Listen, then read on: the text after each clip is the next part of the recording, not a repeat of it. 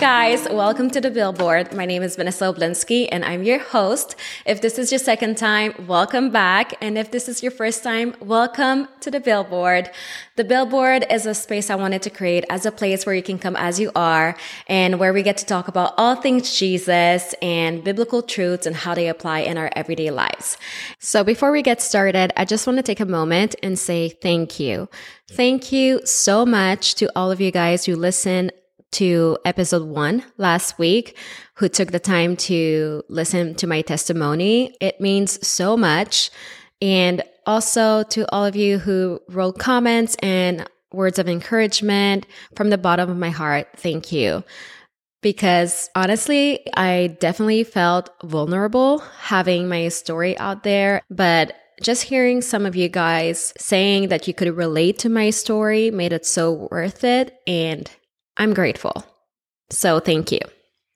So we are in episode 2. I'm so excited. The title for episode 2 is A Masterpiece. And just to give you guys a little bit of a backstory, at the beginning of each year, I've been doing this for a couple years now. I ask God for a word for the year. In the past, I've gotten words like breakthrough, connection, and this year, God gave me a scripture, which is absolutely beautiful because what better word than His word as a theme for your year? So He gave me Ephesians 2.10, which is a powerful scripture. It is so meaty and there's so much to be taken out of it in just one verse. And I wanted to cover it in an episode with you guys because I just think that it's beautiful and powerful and necessary. So it goes like this. For we are His workmanship, created in Christ Jesus for good works, which God prepared beforehand that we should walk in them. Short, but so powerful. But also, just a side note, I just want to make it clear to you guys that I'm in a journey with you guys, and I'm not a pastor or a Bible theologist. These revelations and truths have helped me so much.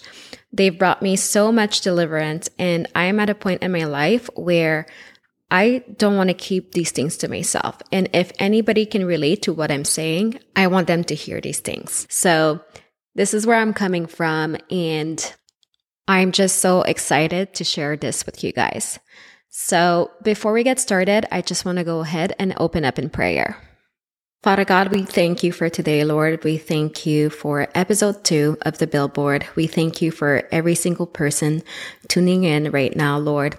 We thank you for the word that you have for us through this episode. Lord, we open up our hearts to you. Holy Spirit, we invite you in, and we pray that wherever we are, Lord, you seal the room, Lord. That you invade our space with your presence, Holy Spirit, that you open up our ears and our hearts to receive what you have for us today. And we dedicate this episode, this time to you, Jesus. We praise your name. We love you. And Lord, I pray for an anointing right now to fall on me, to be able to speak your words, Father, to speak what you want to speak to your children. And I just thank you for the honor and opportunity to be able to do this. Lord, I thank you for that mantle, and I make space for you to move through me, Holy Spirit. I love you. I praise you. We worship you, Lord. In the name of Jesus, we pray. Amen. All right.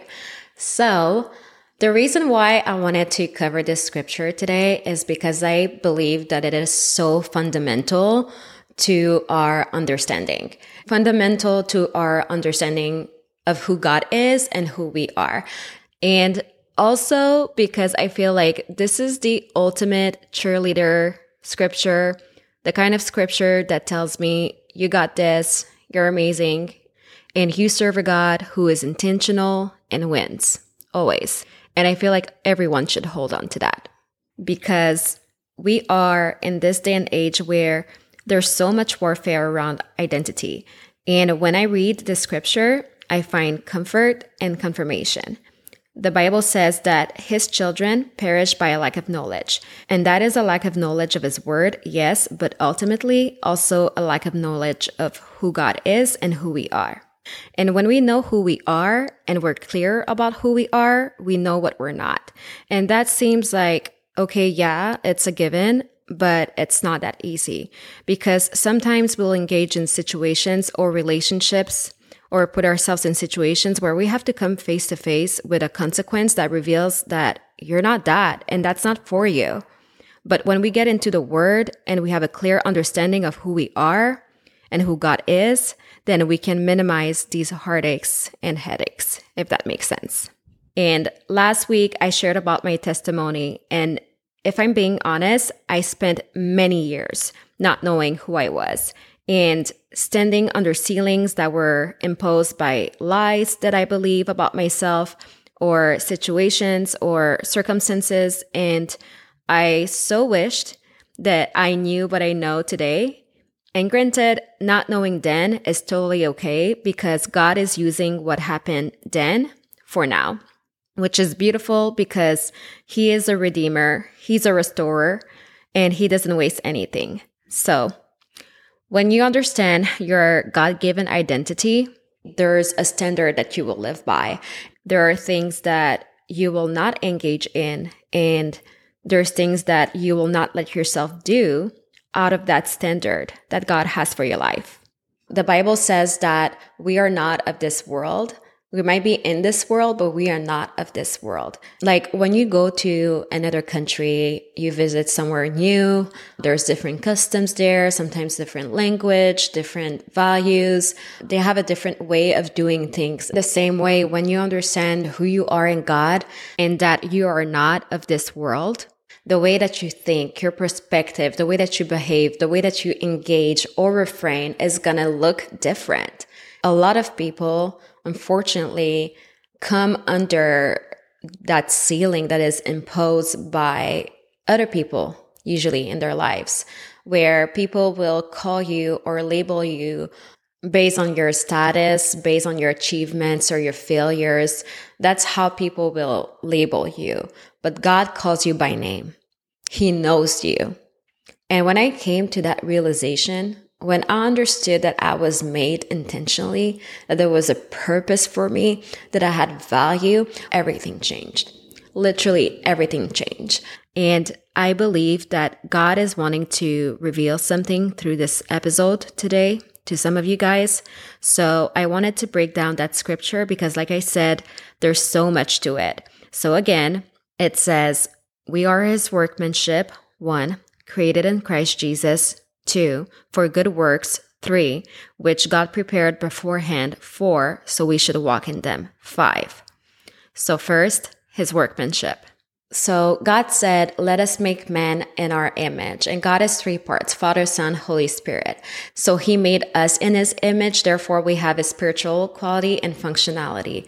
And He calls us His masterpiece, which is so beautiful, and why I called this episode a masterpiece, because when you think about it, a masterpiece has no equal.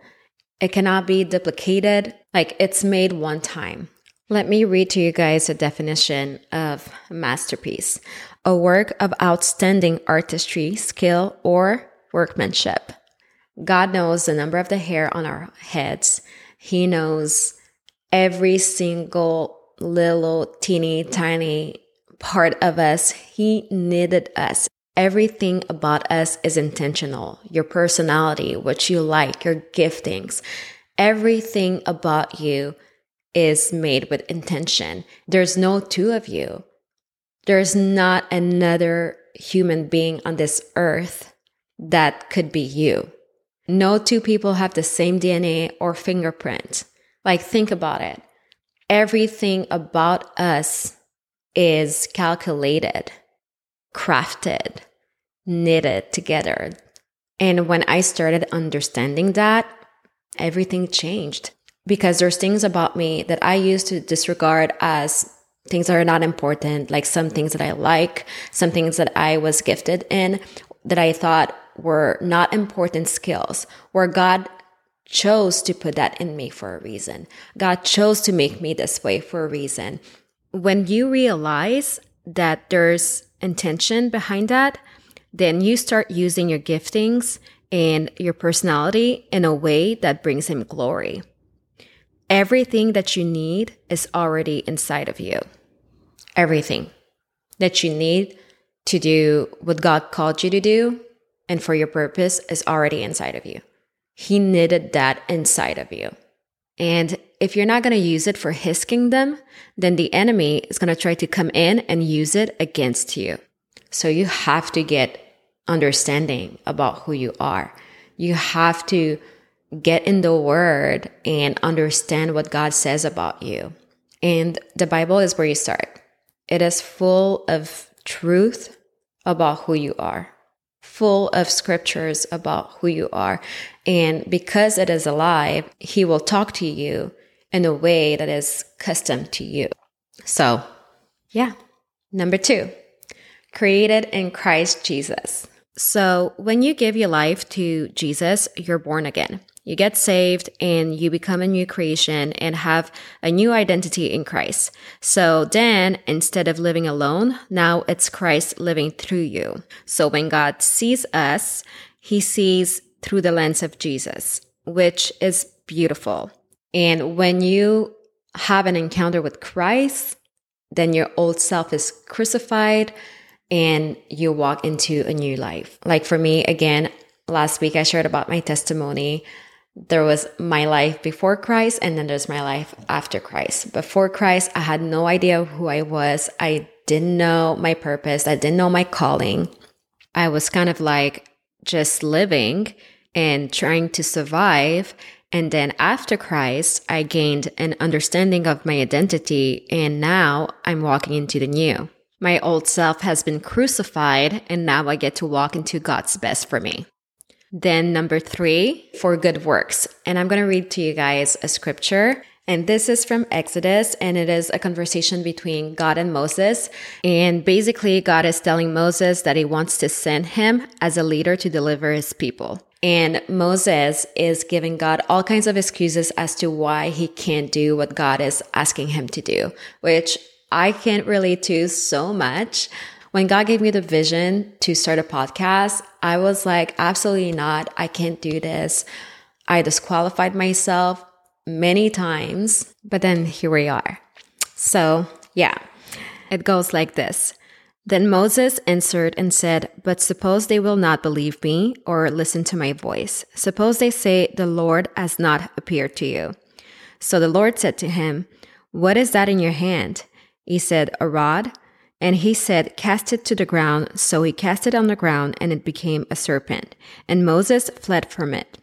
Then the Lord said to Moses, reach out your hand and take it by the tail, that they may believe that the Lord God of their fathers, the God of Abraham, the God of Isaac, and the God of Jacob has appeared to you. I love that scripture because God asked Moses, what is in your hand?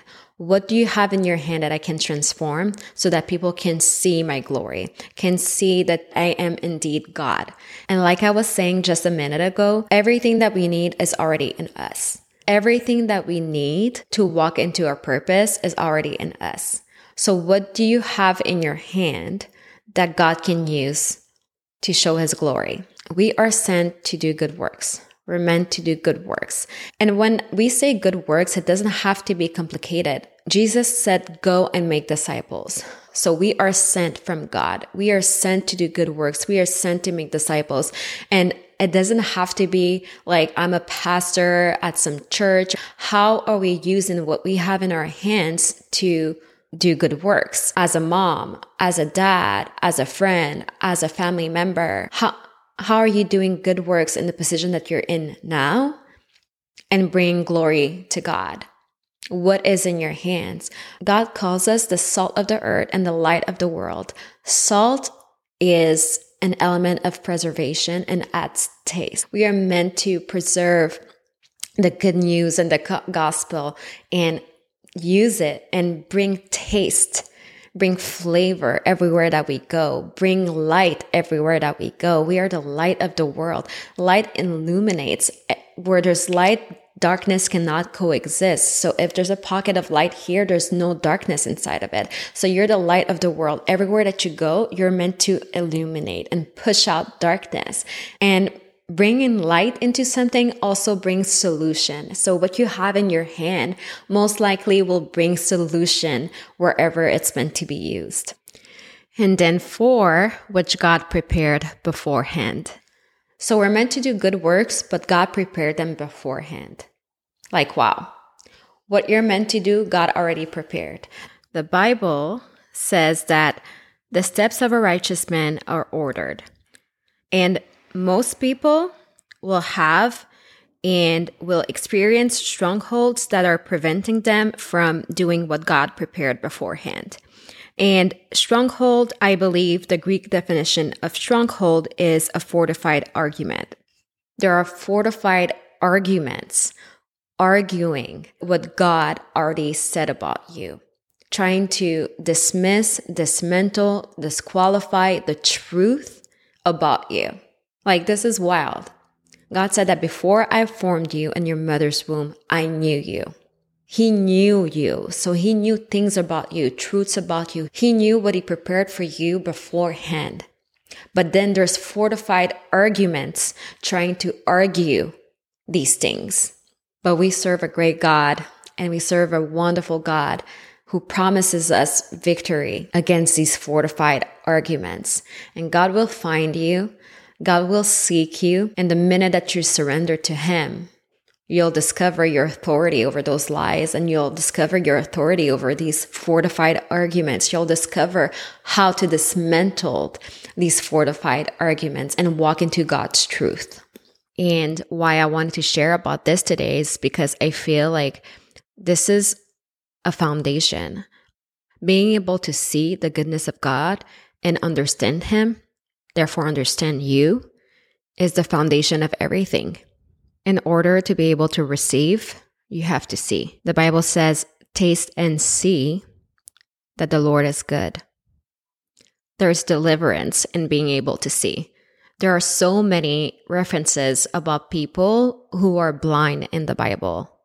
I was blind, and now I see. And I'm so grateful, because the life BC wasn't it. And then finally, 5, that we should walk in them. Not that you should figure out what they are, come up with what they are, but that you should walk into what has already been established, what God already has prepared for you, that you should walk in them. He said that your steps are ordered. They're ordered to step into the good works that he prepared for you beforehand, the good works that he called you for. But how do you find out? His word, getting in your Bible, reading the word. And then the Bible says that his word is a lamp unto my feet. So just to summarize that one more time, he prepared good works beforehand for us to walk in, and his word is a lamp to our feet and a light in our path. So what he's saying is that he got us covered. Like, he literally got us covered. He has everything thought of, and all we have to do is surrender. It's already there. I just have to walk into it and use his word as my guide to walk into it and actually make Jesus Lord of my life. How beautiful. When I discovered that, I was like, gosh, it's so simple, but yet I guess not so simple, right? Everything you need is already inside of you. And the biggest lie about your life is that you don't have what you need. You have to strive for more. You have to get approval of X, Y, and Z.